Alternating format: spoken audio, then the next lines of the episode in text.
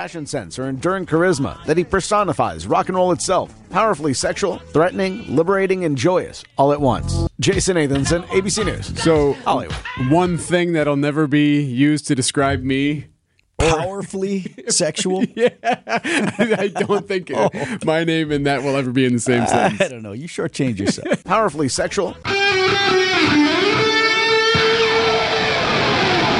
Live from the Annex Wealth Management Studios at the Avenue in downtown Milwaukee, this is Wisconsin's Morning News. Here's your host, Vince Vitrano.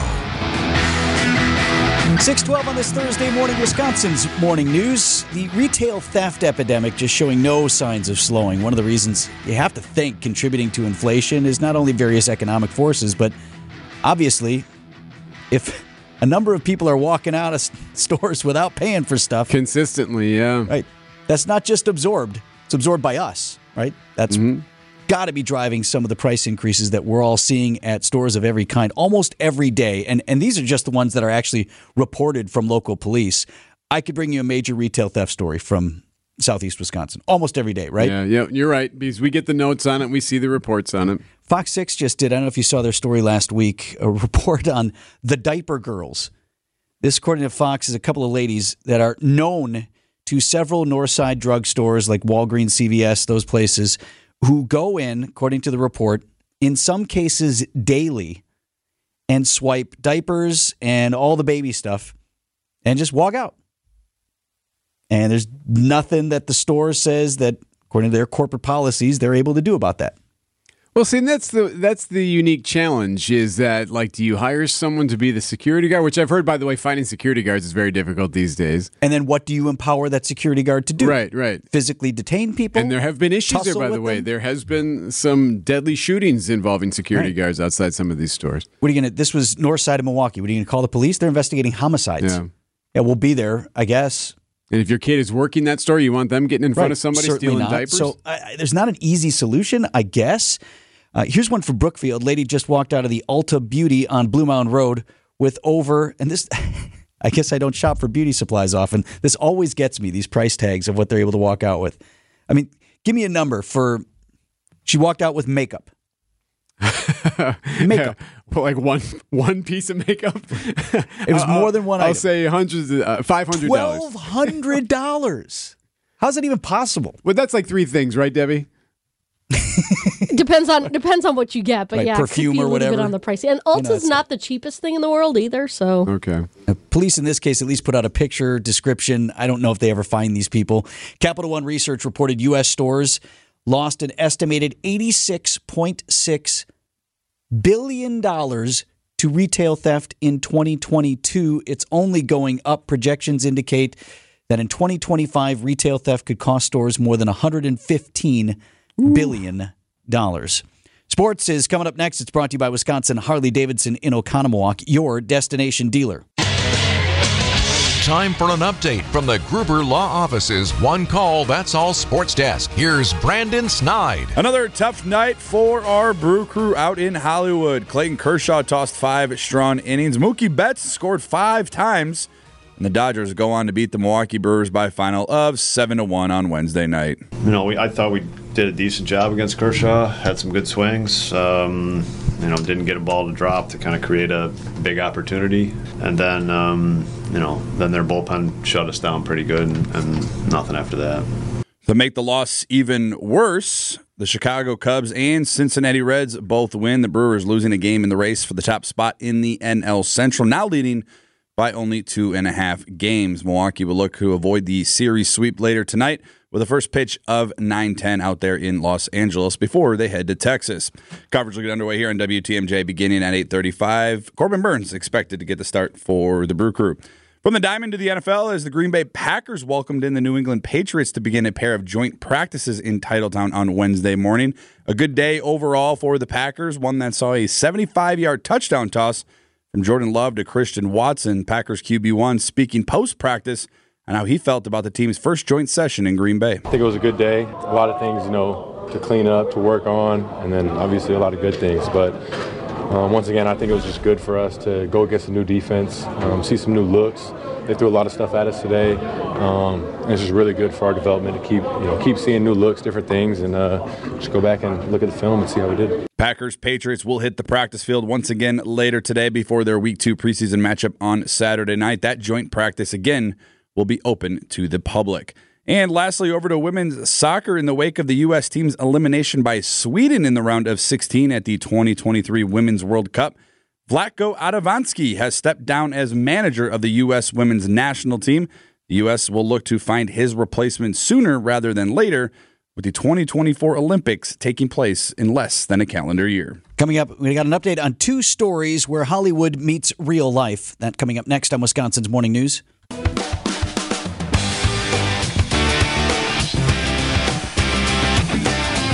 622 on Wisconsin's Morning News. A Couple of Hollywood controversies that spill over into real life. Which do you want to do first? Do you want to do Blindside first? Do you want to do Bernstein? Well, we got some. you have updates on both I today. do, I do. Well, let's start with Bernstein. Oh, it's uh, 12.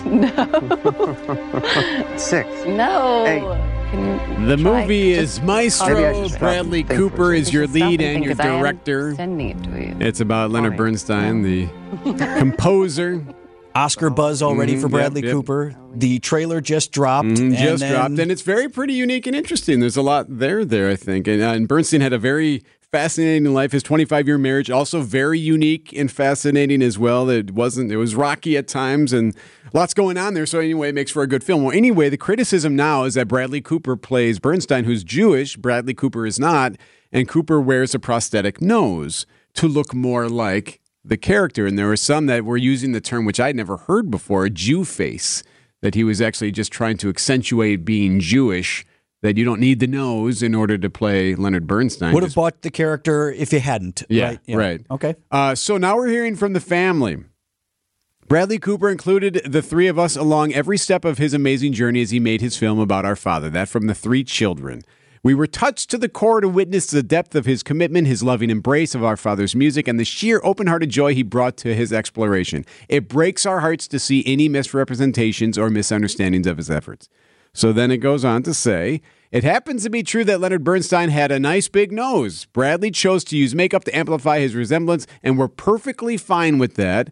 We're also certain that our dad would have been fine with it as well. Any strident complaints around this issue strike us above all as disingenuous attempts to bring a successful person down a notch, a practice we observed all too often perpetrated on our own father. That from Leonard Bernstein's three children saying, hey, back off. Stand down. Yeah. This We're good not, with it. This He is not worked what with you us. think it is. Yeah, he's worked closely with it, and I don't. I don't. Does that make it okay then? I, I don't. I mean, those three obviously probably have some stake in the game too. Obviously, they want a lot of people to go see the movie. Important conversation, but to hear the children weigh in in the manner in which they did, and to say that we not only did were we okay with it, we signed off on this. This is Yeah. done in cooperation with us. And and again, I made the point yesterday. I think there's a difference between playing an actual person and trying to look more like that person, as opposed to just pulling some stereotypes Just to build playing a a caricature. Jewish person, right? yeah, exactly. And then doing that, right? Yeah, I got you. So this is probably done now. Yeah, we'll see. We'll see. Keep it- They'll want it to percolate a little bit longer. I'm telling you, just like the uh, the small town song.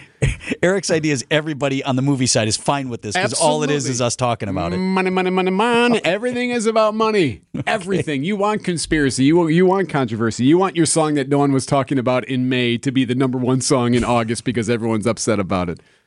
Just say it. Uh, okay, on to the Tuohy family now.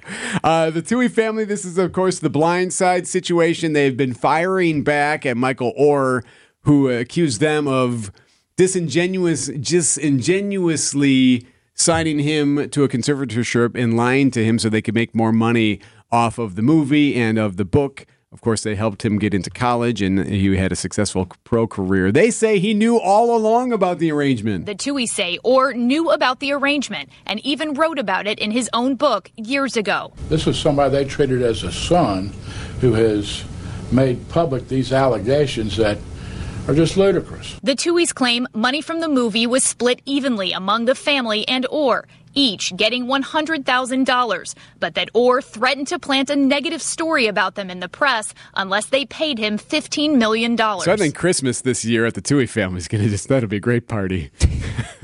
That'll be awesome. I think the strongest fam- uh, the argument from the family heretofore has been I think the father came out and Mr. Tuohy and just said like we also we didn't really need Got the a lot of money. Right. We negotiated because this was selling the rights to our story and Michael's story and so there was a negotiation to be had there but like we were fine. And there's also an accusation that he's tra- he's selling a book, so he wants the attention to to make that happen. Now, They only made hundred thousand dollars each, so the the Ohers and the Tuohys got two hundred thousand dollars out of the entire deal of an Oscar-winning movie. Probably not. See, yes, to a certain extent, Debbie, but also you can make the argument that you can also reap the benefits for years to come after the fact. Well, I suppose, so she's a get- oh, so motivational getting speaker. residuals. Yeah, I mean, there's Okay. other reasons where they could have made money. But that's the thing. It's like they didn't make all that much money. I mean, at least the Tuohys didn't make that much money. They're they're like you know, it's not like they made fifteen million so dollars they off of the thing. claim, though. Right. Either way, my takeaway from this for for me personally, it ruins the movie. Yeah, yeah. you don't even care about the family. You know, you're not sad about the family. Just the movie. Isn't And now the the same. movie's a fantasy. So So there you. How does this impact me? like every other based on a real life film, it's not perfectly accurate. Time to celebrate an everyday hero. On Wisconsin's Morning News, presented by Azura Memory Care and Assisted Living, transforming the culture of care, Azura Memory Care and Assisted Living. This is when we celebrate that average John or Joe, that average Jane or Janet, who had no idea when they got up that morning that they would save a life. Today, we're going to look back, Vince, at what happened in Michigan last weekend. You may recall there was an air show on Sunday. Oh, yeah, yeah. A couple of guys in an old Russian MiG 23, was That's that what it was? Flying over Belleville Lake when the machine shut down. They had to evacuate, eject. We saw the video of these guys ejecting from the plane, which would later crash. No one, thankfully, was seriously hurt from that incident. But those pilots landed in parachutes in a lake. That's where Charlie Rowell and Joshua Peterson come from. They were on Belleville Lake when they saw the pilots shoot out. As soon as I saw uh, the canopy come off and then the ejection seats come out, um, I made the decision to just go. I mean, not something you ever thought you would see. And yeah, I heard the boat start and said, I'm going with you. Yes, sir. So they pull up to the pilot who's in the water just You know, he was obviously shaken up, right? That's what happened. And I just double handed grabbed him and set him over my shoulder up onto the boat. That's Joshua. They're talking to WLNS6 there. And he, you know, we talked about this. He said the first thing the pilot kept saying is, Guys, everyone all right? Is everybody all First right? thing they said was, I hope everybody's okay. I hope everybody's imagine okay. that. Where, where'd the plane go? Where'd the plane go? Thankfully, it, it almost hit an apartment building. No one hurt from the crash. A different boater sped over to the co pilot, who was a few hundred yards away. Mark Duff spoke to Local 4, said the co pilot struggling with his parachute in the water. He was trying to get his uh, things off and treading water, and I, I grabbed him, and he said, "Thank you." I felt like I was going under. And you know what I'm going to say next, right? You know what the next soundbite is going to be. just doing what anybody else would have done. Well, here's the best part about it. Not only that, but what Charlie said is everyone was doing this. Everyone was going to help. The heroes are all over that lake. Eh, There was several boats that jumped into it, you know, and people were actually in the water with these guys. Yeah. Heroes. A all of lake them. full of heroes. Yep. Sitting on the boat, you see that happen. What do you do? You go save the day. So thanks to Joshua, to Charlie, and to Mark for being our everyday heroes today. Everyday Heroes presented by Azura Memory Care and Assisted Living, transforming the culture of care. Azura, Azura Memory Care and Assisted Living.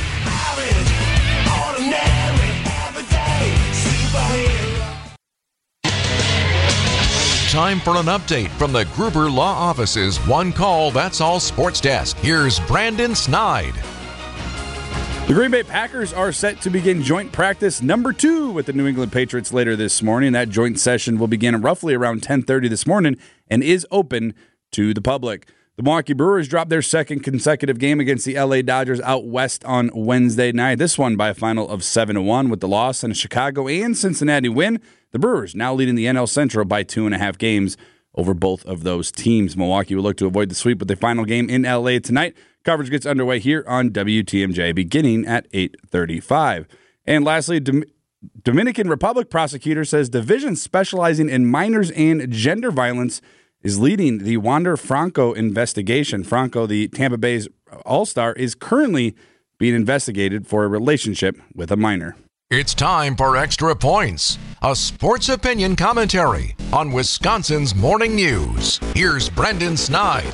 Green Bay Packers are roughly three weeks away from embarking on their post Aaron Rodgers life. Number 12 is officially gone, and number 10 is in. The youth movement in Green Bay is officially underway. Youth and Speed, the new motto in a place referred to as Titletown. Could the Packers be in the midst of creating a movement on their offensive line right before our own eyes? Former Packers backup quarterback Kurt Benkert spent a segment on a talk show this week to discuss his thoughts on the upcoming season in Titletown. He shared his praise for Love as the new QB1 in Green Bay, but also dipped his thoughts into the future of the Packers' former All Pro left tackle, David Bakhtiari. Benkert made the point, very well known by the way, and eventually doubled down on it later on Twitter, that he thinks Bakhtiari could at one point be traded to the New York Jets this season, or as head coach Matt LaFleur refers to it as, quote, Green Bay East. I am firmly in the camp that it is never a good idea to trade an all pro blindside tackle. That point is emphasized this season with a first year starter under center. But if the guy can't play or isn't going to be relied on to be there week in and week out, the thought could be there for general manager Brian Gutekunst, who has shown zero fear in making his moves. Bakhtiari has not practiced much this summer as he and the team listed as, quote, the plan heading into camp for 2023. I doubt Green Bay trades their left tackle. But at this point, with Goody, with would you be surprised? Packers have focused on getting younger, and with only a year left on his contract, a trade out to Green Bay East would make sense.